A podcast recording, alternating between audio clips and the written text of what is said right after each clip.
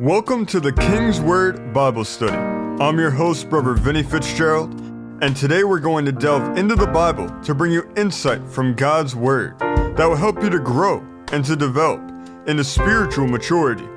These lessons are designed to help guide you and strengthen you in your relationship with the Lord. Whether you've never opened the Bible or have read it cover to cover, this podcast will inform and uplift you. Our purpose is not only for you to know and to understand the King's Word, but for you to live it out in your day to day life. Philippians 4 and 9 tells us, Whatever you have learned or received or heard from me, or seen in me, put it into practice, and the God of peace will be with you. Today, our topic is going to be perfect peace. Let's begin in Isaiah chapter 26. In Isaiah chapter 26, beginning in the first verse, it says, In that day shall this song be sung in the land of Judah.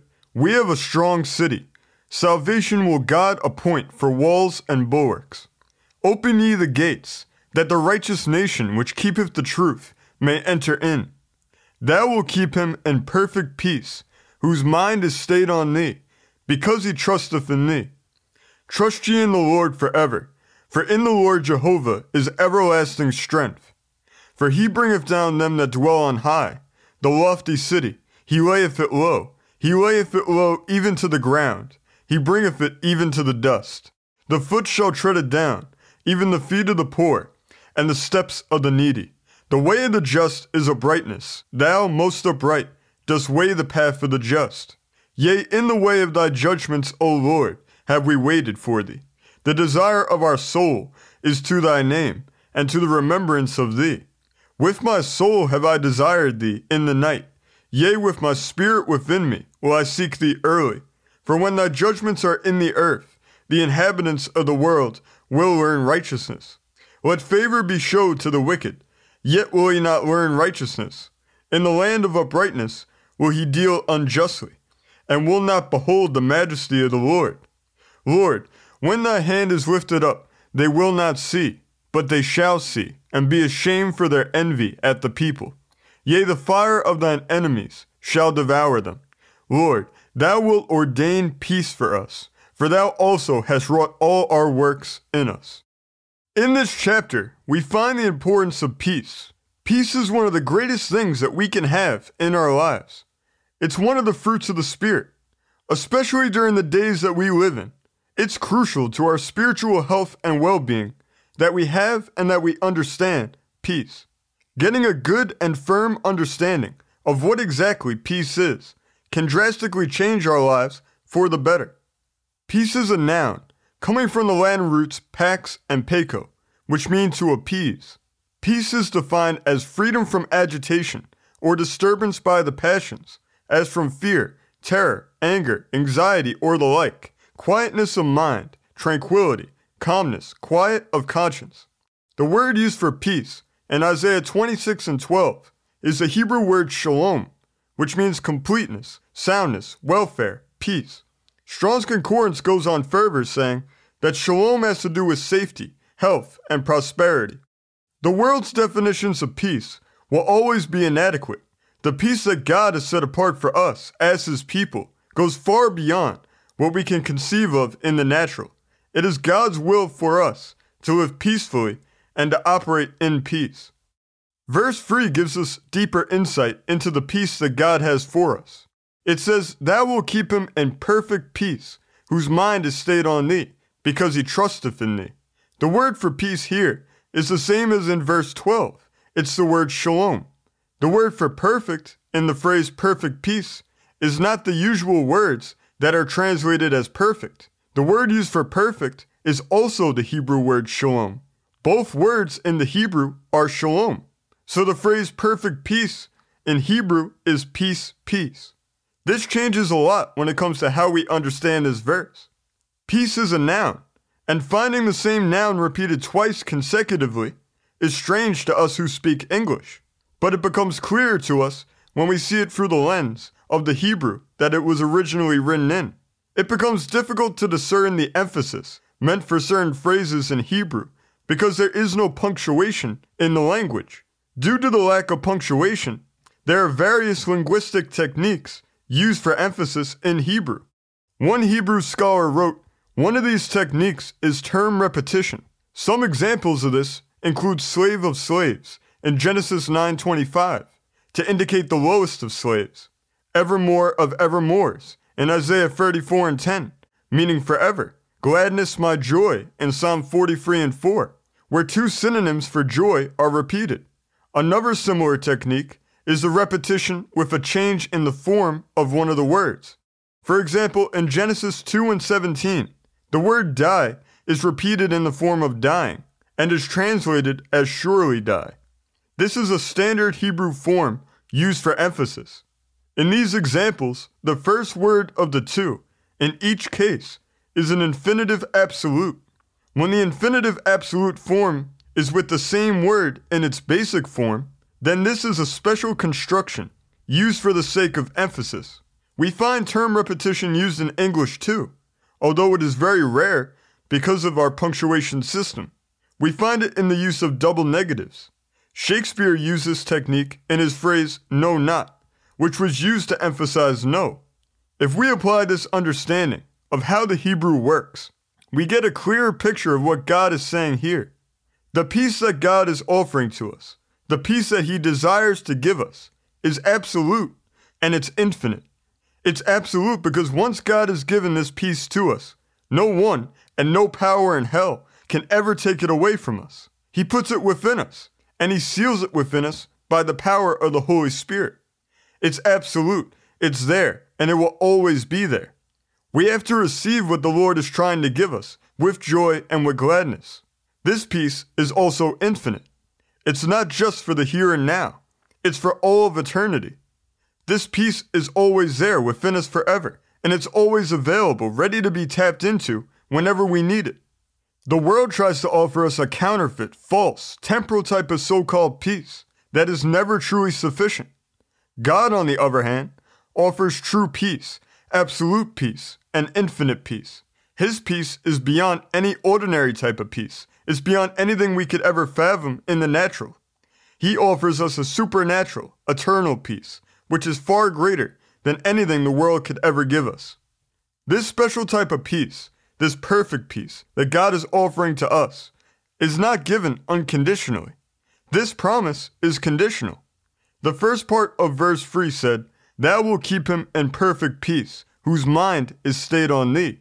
The promise is the receiving of perfect peace, but the condition is keeping our minds stayed on God. This is why so many Christians today don't have peace in their lives. They haven't kept their minds stayed on God. We find Christians today who are plagued with anxiety. They're confused and scared. They don't know where to go or what to do.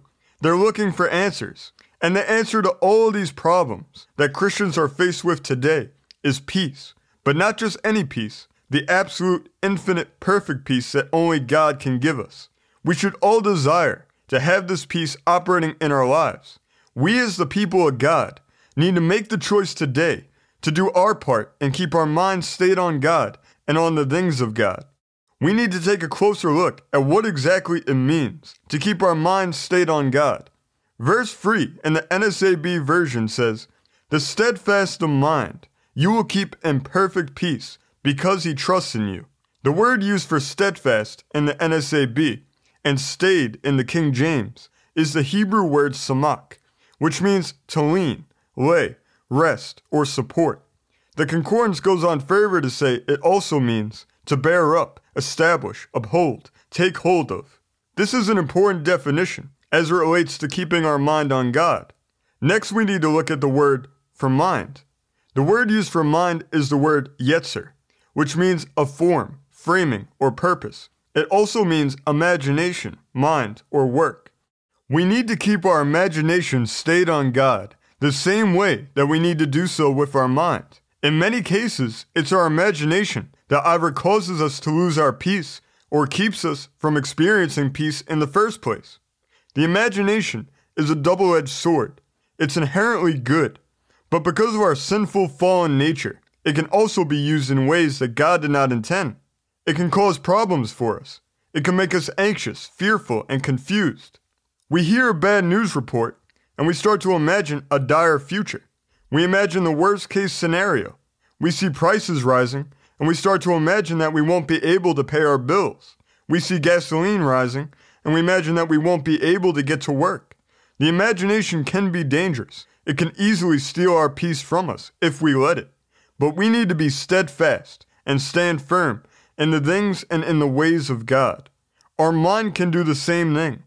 Our imagination is part of our mind. It's one of its many functions. When we get and keep our mind stayed on God, it will bring our imagination with it. Because the imagination is part of the whole. It's not its own independent entity. Our mind is susceptible to accepting lies and deceptions under the false pretense that they are right. The mind can also be easily distracted.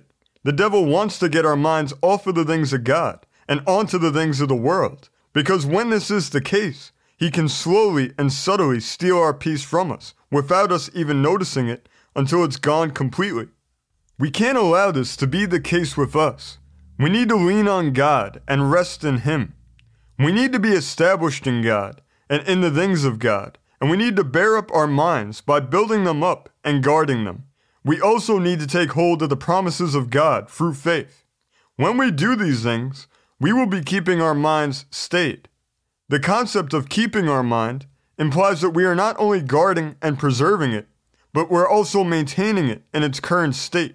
Philippians 2 and 5 tells us, Let this mind be in you, which was also in Christ Jesus.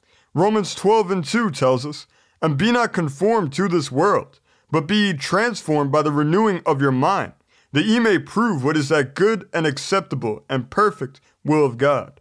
Once we are born again, and the Lord begins to renew our minds, the foundation is laid for keeping our minds stayed on God, having Christ within us, and having our minds constantly renewed into a closer image of His, allows us to bring our minds and our imaginations under the control of God, so we can keep our thoughts and our way of thinking centered on Christ. 2 Corinthians chapter 10, verses 4 through 5 says, For the weapons of our warfare are not carnal, but mighty through God, to the pulling down of strongholds, casting down imaginations, and every high thing that exalteth itself against the knowledge of God, and bringing into captivity every thought to the obedience of Christ.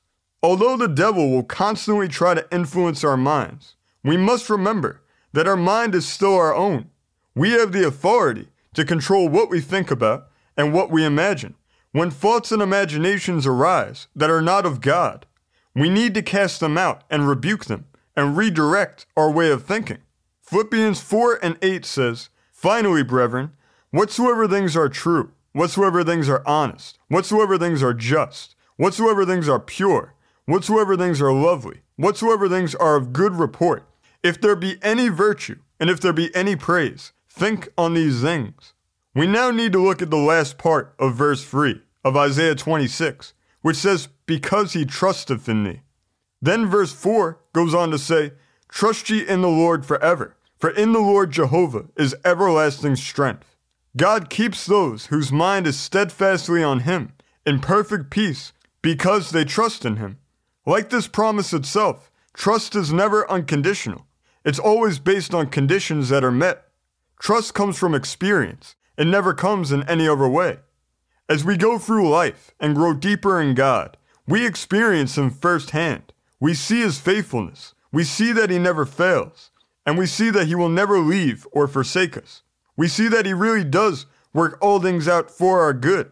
And it's this that causes us to be able to put our trust in Him. Because we know from experience that He is reliable and that He is dependable. Our trust in God allows us to take those things that try to steal our peace, like anxiety and fear and confusion, and give them over to God and rest in Him and in His promises because we know that He is going to work it all out. And the proof that He will is in the fact that He has done so many times before. Trusting is also the foundation for keeping our minds stayed on God because it takes our minds off of ourselves and puts them on God and on His faithfulness. Once we are removed from the equation, our mind has nowhere else to go and nothing else to focus on but God.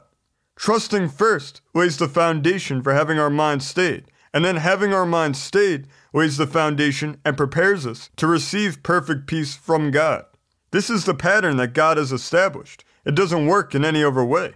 When we are going deeper in God and truly have a fruitful relationship with Him, He will be able to not only trust us, but also entrust us with His peace, the peace of God, infinite, absolute, perfect peace. Isaiah 26 and 12 said, Lord, thou wilt ordain peace for us, for thou also hast wrought all our works in us. It is God's will, and it's his desire for us to have peace and to live in it. He has ordained it for us. He has set it apart for us as our special portion and inheritance. Even though it's clear that God wills peace for us, we will never just have it automatically. God offers it, and then we need to do our part. And then when He gives it, we need to receive it. Let's go to John chapter 14. In John chapter 14, beginning in verse 23, it says, Jesus answered and said unto him, If a man love me, he will keep my words, and my Father will love him. And we will come unto him and make our abode with him. He that loveth me not keepeth not my sayings, and the word which ye hear is not mine, but the Father which sent me. These things have I spoken unto you, being yet present with you. But the Comforter, which is the Holy Ghost, whom the Father will send in my name, he shall teach you all things, and bring all things to your remembrance, whatsoever I have said unto you. Peace I leave with you, my peace I give unto you. Not as the world giveth, give I unto you. Let not your heart be troubled, neither let it be afraid. Ye have heard how I said unto you, I go away, and come again unto you. If you love me, you would rejoice, because I said, I go unto the Father, for my Father is greater than I. And now I have told you before it come to pass, that when it is come to pass, ye might believe. Hereafter I will not talk much with you, for the prince of this world cometh, and have nothing in me, but that the world may know that I love the Father, and as the Father gave me commandment, even so I do. Arise, let us go hence. Verse 27 is crucial to our study. It says, Peace I leave with you, my peace I give unto you. Not as the world giveth, give I unto you. He leaves us peace. It's our inheritance, it's our heritage, as heirs and joint heirs with Christ. This is the legacy that He desires for us to partake of. He leaves it there for us, and it's our job to reach out and to take it. He also says that He gives it to us. From this, we understand that peace is a gift. He wants us to have peace, but we have to be willing and obedient. We have to do what is necessary to be ready to receive it. Then we need to receive peace from God with joy and thankfulness. We also see in this chapter the concept of keeping the mind stayed on God. We find it in verse 23. It says, If a man love me, he will keep my words. The word used here for word is logos, which means a word, as embodying an idea, a statement, a speech. The concordance goes on further to say it means a word, being the expression of a thought, a saying. It is preeminently used of Christ, expressing the thoughts of the Father through the Spirit. This verse stresses the importance of keeping our minds stayed and centered on God. With the use of this particular word in the Greek, it shows that when he says, keep my words, he is also saying, keep my thoughts, because the words are the expressions of the thoughts. And the only way that we could properly do this is by keeping our minds stayed on him. We must be steadfast in God if we are to receive his perfect peace. Also in this chapter, we find trust. Verse 27 ends with, Let not your heart be troubled, neither let it be afraid. And we also find this same concept earlier in the chapter, in verse 1, which says, Let not your heart be troubled. Believe in God. Believe also in me. These verses show the importance of putting our trust completely in God, without wavering. We even find further evidence that trust is based on experience. Verse 29 says, And now I have told you before it come to pass, that when it has come to pass, ye might believe. The word for believe is the Greek word pistu, which means to believe, to have faith in, to trust in, to entrust. When the disciples saw God's faithfulness firsthand, through his word coming to pass, it gave them the experience to base their trust on. They were free to trust in God, and because of their trust, God was able to entrust them with his perfect peace. trust, steadfastness of mind, and peace is a pattern that we find all throughout Scripture. It's the pattern that God has established. Matthew Henry, in his commentary of Isaiah 26, said all who belong to God are safe and easy and have a security and serenity of mind in the assurance of God's favor. That will keep him in peace, in perfect peace, inward peace, outward peace, peace with God, peace of conscience, peace under all events. Those that trust in God must have their minds stayed upon Him, and such as do so, God will keep in perpetual peace, and that peace shall keep them. Trust in Him forever, at all times, when you have nothing else to trust to. Whatever we trust to the world is confined within the limits of time, but what we trust in God for will last as long as we shall last. Isaiah 26 and 3 in the Amplified Bible says, You will keep him in perfect and constant peace, the one whose mind is steadfast, that is committed and focused on you in both inclination and character, because he trusts and takes refuge in you with hope and confident expectation. God wants us to have peace today. It's His will for our lives. He wants to give you a peace far beyond anything that the world could ever think to give you. He wants you to have absolute, infinite, perfect peace that only He can give you. Let's make the choice today to take hold of this promise and to receive it in faith. Let's close in prayer. Lord, we thank you for this day. And Lord, as we see all the chaos and all the destruction going on in the world all around us, Lord, we thank you that you have not left that to be our inheritance, but that instead of that, you have given us your peace. You have left it with us as an inheritance for us. And Lord, we thank you for that. And today we claim it in faith for our lives.